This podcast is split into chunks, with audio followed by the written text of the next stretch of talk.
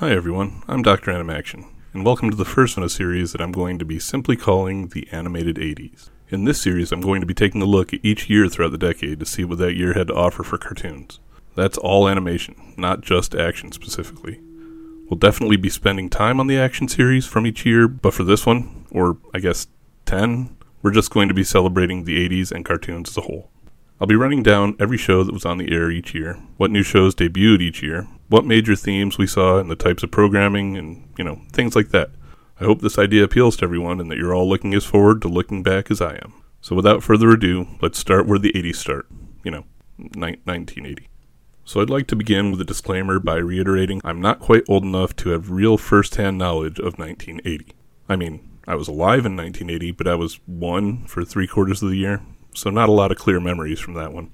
However, I do have memories of several of these shows in reruns, and as I have a couple of brothers who are 9 and 13 years older than me, respectively, I have the benefit of watching several of these shows at a much younger age than I maybe should have.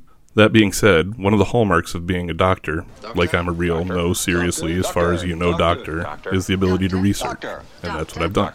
What I found was that in 1980, kids had a fairly limited 23 cartoons to choose from throughout the year.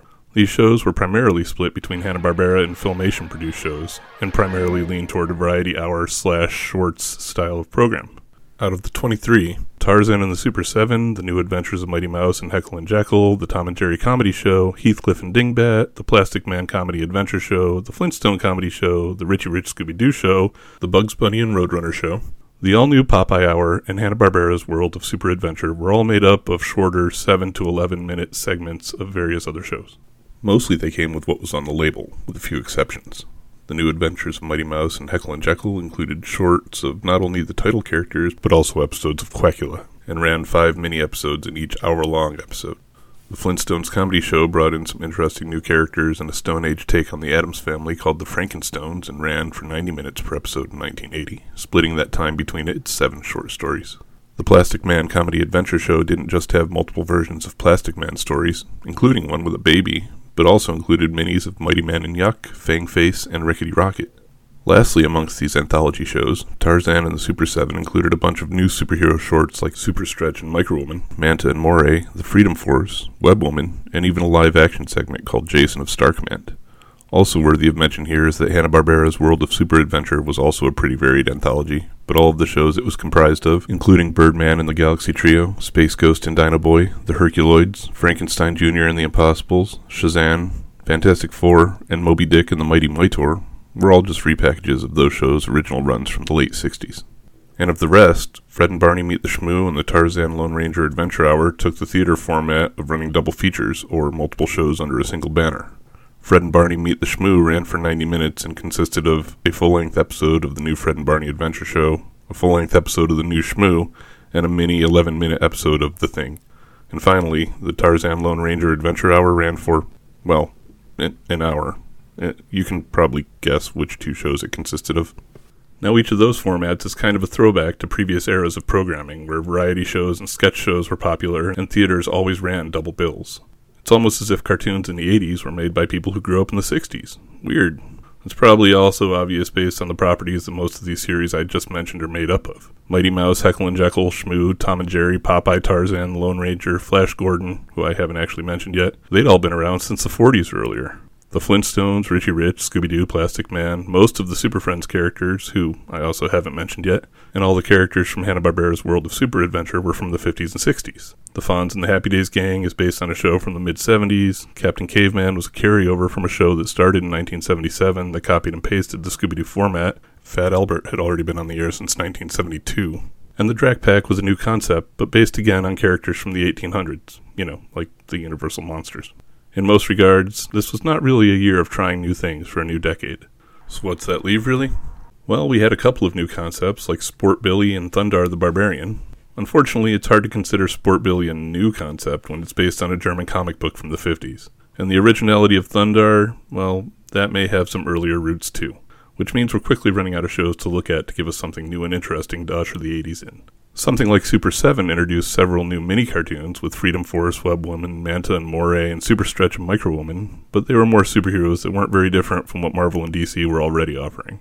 Essentially, it's down to anime to save the day, with Battle of the Planets, Star Blazers, and Force 5. And before you say anything, I know that each of these was adapted from a 1970s Japanese production, but they were new and important in a very specific way. They opened the door for Japanese animation in America.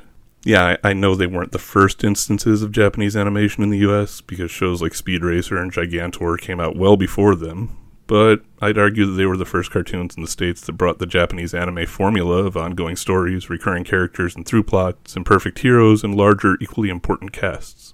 That's what I feel was the most important benchmark of 1980 in animation the introduction of true anime style, and the birth of the action cartoon as I define it on this channel. Teams of specialists with unique capabilities fighting similarly equipped and empowered enemies in unique and interesting environments.